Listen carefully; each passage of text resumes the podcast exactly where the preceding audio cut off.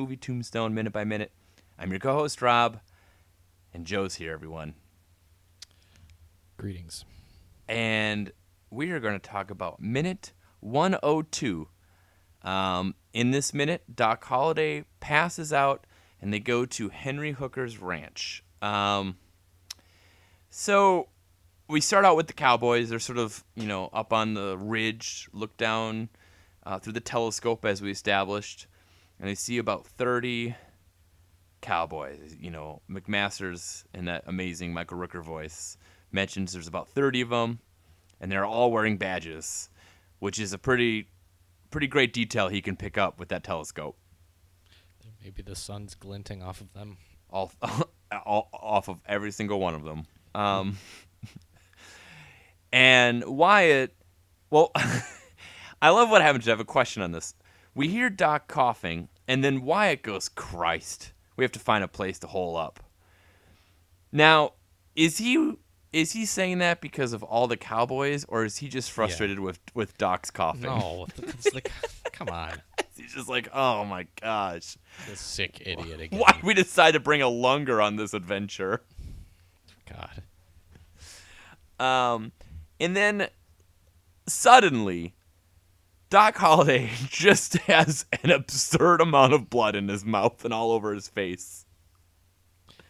Yeah, he looks like um, when Pee Wee gives uh, Francis that fake gum in Pee Wee's Big Adventure. Okay. Yeah. I it's been so long. I really like that movie, but it's been so long. I don't remember the the instant. I could probably like perform the entire movie in my living room right now. How many times have you done how many times have you done that? Have I done it or seen the Mhm. movie? Performed it in your Uh, living room I'm ready anytime anyone wants to meet it. I mean, I'm ready. I'm absolutely ready to do it. That could be a one man show you do. Jeez. Um, yeah. Have you? Do you like Pee Wee? Want to see someone who's not funny do it? Then come on over to my living room. I promise not to take my genitals out. Hey. You- I love like his. I mean, do you want to go there? I I I I think we should. I I'm gonna. I I have a safe for work. Just aside on that, Okay. which I listen. It's my favorite movie, and I I just I, I that is a it's a bad story. But my favorite thing is Paul Rubin like kind of always has said I think it's not true. Yeah. And one of the things that he points out is in the testimony of the arresting officer. It says that he's using it he remarks about which hand he was using to manipulate himself. Yep. And I, th- I can't remember which is which, but let's just say it was this way. The cop says he's using his right hand, and Paul Reubens has always been like, I'm left handed. See, he doesn't know what he's talking about. I don't use my right hand. Maybe the police officer was looking at it through a mirror, What? like it was a reflection he was seeing. He had like up- one of those like like mirrors you they used to go under cars to check for explosives. Yeah, like he a was going up periscope. behind the guys in the theater. yes. Um. how we get on Pee Wee? Oh, the the blood in his mouth. yeah. Well, anyways, It's it's very Sam Raimi esque on how much blood is suddenly. well, it's not spraying anywhere, unfortunately, so not quite that far. But it's That's true, but it's like this movie's use of blood is so interesting because suddenly it will just be a lot. Um, and here's another another example of that. Uh, and then we are at Henry Hooker's ranch, um, who is played by the legend, mm-hmm, Mr. Charlton Heston. That's right. Quite a casting they got here. It's like e- there's so many great actors in this movie that like it's easy to forget that Charlton Heston's in this movie. Yeah, it's uh, it's his second best cameo after. Is it Wayne's World or Wayne's World Two that he's? I in? believe it's Wayne's World 2. doing the uh, the graduate part. That's around the same time as this movie too, right? Um, This is 93. It's got to be. It's got to be pretty close. pretty similar.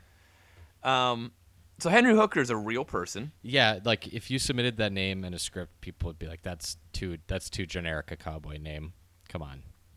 Yeah, because I mean I, I know where you're going, and I'll go there. Do his friends call him Harry? I wasn't gonna go there, But and you know, think of it. oh, what are you doing? I'm going over to Harry Hooker's today. I don't think you like. It'd be Hank Isn't Harry short for Henry too? What's Harry short for? Harold. Oh. Is Harry never short for Henry? Why would why would why? Why is Hank short for it? I don't know. Like Henry Aaron is Hank Aaron. So Henry Hold on. I feel like like Oh, doing in- these podcasts is like teaching night class. Harry, its English short form was considered the spoken form of Henry in medieval England. Hmm. Most English kings named Henry were called Harry. It became so popular that that's where Tom, Dick, and Harry come from. Well, it's a real thing. I didn't make that one up. Yeah, well, every Tom, Dick, and Harry can put something on the internet. That doesn't make it true. Just so you know, if you use that in a contemporary classroom, that expression, uh, the youth get very confused. If you use Tom, Dick, and Harry. Yeah, I think I once said every Tom, Dick, and Harry ha- in here has an opinion about what we should be doing today, but I'm the one in charge, and I, I'm aware it's old-fashioned, and that's why I said it. Yeah. But, uh, th- there was it was a stunned silence. I think because I said the word dick. so that alone, I think some kids don't know is actually a name. Yeah. It's a great expression. It is a great expression. We should start to use that more often. Every think- every Tom, Dick, and Harry in on the internet thinks they know what our next minute by minute. Should be. Every time. Yeah. Is there a woman? Is there a female equivalent of that? Like, is there? Is there? Is there like a three Teresa, female? Dora, and Helena. oh, okay. G- you nailed it. uh, so That's Henry just Hooker. another example of the patriarchy, man. I mean, it is. You're right. Um, Harry Hooker, Henry Hooker, real person. Um, I, I looked up what actually happened when the Stop uh, calling him Harry. Harry Hooker. When they arrived at Hooker's ranch, um, he, being Harry, congratulated Earp on killing Curly Bill. He fed the men and their mounts. When Behan's posse was spotted in the distance, Hooker suggested Wyatt make a stand there. But Wyatt moved into the hills about three miles distance, distant near Reilly Hill. When Sheriff Behan and his posse arrived at the Sierra Bonita Ranch, which is the name of Henry Hooker's ranch, uh, Hooker refused to provide Behan any information, and this is a quote damned the officers in the law they represented. Upon payment, he provided Behan's posse and horses with food and water, but would not supply them with fresh horses. Okay. So that's interesting. And this ranch is a National Historic Landmark and is among the oldest ranches in the United States. And apparently, at one time, it was the biggest ranch in Arizona. Yeah, I want I want to say oh it's uh, it currently includes 45,000 acres. But the it, that is only one fifth the size of how big it was when Henry Hooker was running it. Wow. Only one fifth? Yeah, that's crazy. That is insane. So how many how many miles is it now? 45,000 acres now. That's so let's lo- let's watch Rob do math. 225 225,000 acres? Apparently, according to the internet's encyclopedia. All right, let's let's go a little farther here. That is Uh, okay, well, actually, this will be a better way to do it. It was when, he- when he had miles. it. When he, yeah. Well, now at the top here, it said he bought neighboring ranches until his operation spanned a total of 800 square miles. How many? 800. Wow. So that includes multiple ranches that he all owned. That's insane. Yeah. Um. Wow. Uh so this minute ends, Joe, with Doc Holliday in bed. Mhm. He looks he looks pretty ill. This minute ends with uh with old Harry saying, "I know you boys have got to keep moving, but he looks pretty bad to me." Uh, also, he apparently was also a doctor. it might as well have been. Mr. If you have 800. Eight, I mean, hey, I, I'm glad we found out how big the ranch was because I was kind of thinking, both seeing this movie and reading and sort of reading about this ranch, not knowing the size, I was like, how do people just keep running into this ranch? But I guess you had to. Well, I think Did- everybody around there would know where the ranch house was. He was a pretty big. He was a big wig in those parts. Yeah. Do you think it was sometimes hard to find the ranch house? Um, like if you're just in the middle of a 800 mile square mile ranch like you know to actually find where the house is i'm guessing there's tracks and fences maybe people were less helpless than we are back then. they didn't have their phones joe yeah, true. i mean we couldn't find it now unless we used our phone True. i feel like we're really light right here but uh, i mean that's okay do you have anything else Content-wise? Well, let's. Yeah. We can talk some Heston. I mean, we, how, we, we why is he in this movie? I'm glad he is. it's a good question because Well, it, supposedly it was a bigger part in the script, the original script. I did not care enough to look, but I mean, he's a pre- he's a really important figure in like this this real story yes because the Cowboys were like stealing all of his his cattle and stuff. And that's why he was so he was happy that curly bill had been killed Yeah.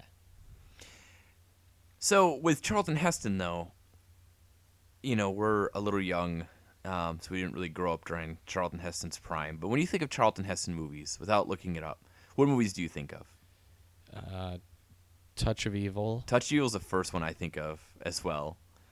and Planet of the Apes Yeah, that's the second one I think of. and Ben Hur. Yeah, Ben Hur, and then Ten Commandments as well. See, I never right? saw Ten Commandments. I've never seen Ben Hur. I, I mean, 10 I actually have, I probably seen the Ten Commandments when I was a little kid, but I don't I don't really remember it. I think of Soylent Green, even th- even though I Okay. haven't actually seen that movie, but I feel like I've seen it just because it's referenced so often. Yeah, I'm the same way. Um, and I'm looking through his IMDb page now, and it uh, it was Wayne's World 2, and that came out the same year as Tombstone. He's also in True Lies. I don't remember that. I don't remember that. I guess what I'm saying is like all these movies that I know of Charlton Heston, what I don't think of is westerns. Yeah, but he's been in a lot of them. A fair amount. Like, uh, what is that one? It's called uh, El Cid is that a western? Willie something. Will Penny is a uh, a western that he did that's supposed to be really good, but I haven't seen it. But El- supposedly, I I was reading his the obituary that Roger Ebert wrote for him before we started this, and he supposedly that was Charlton Heston's favorite role that he did was Will Penny. I guess I guess what I'm saying is for a guy who's in a ton of historical dramas, um, not many of them are westerns. Not the, yeah, not that I know of off the top of my head. Um, so it's interesting that like to kind of go back to your question, why is he in this movie? I mean, I guess he's just a big star, and they wanted him in there. But um, it is interesting that that he's in it because it's not like you know a guy who's in a ton of westerns and they asked him to do it and and you know what else, you know, kind of an, an homage. He's just like an old old time classic actor. Well, he made. Uh, I'm look, digging in here. He, you, you, in your ma- choose your own adventure, you went the Pony Express route, right? Yeah. Uh, he actually starred in a movie called Pony Express, Oh, where he played uh, Buffalo Bill. Didn't know that. Yeah, look at that.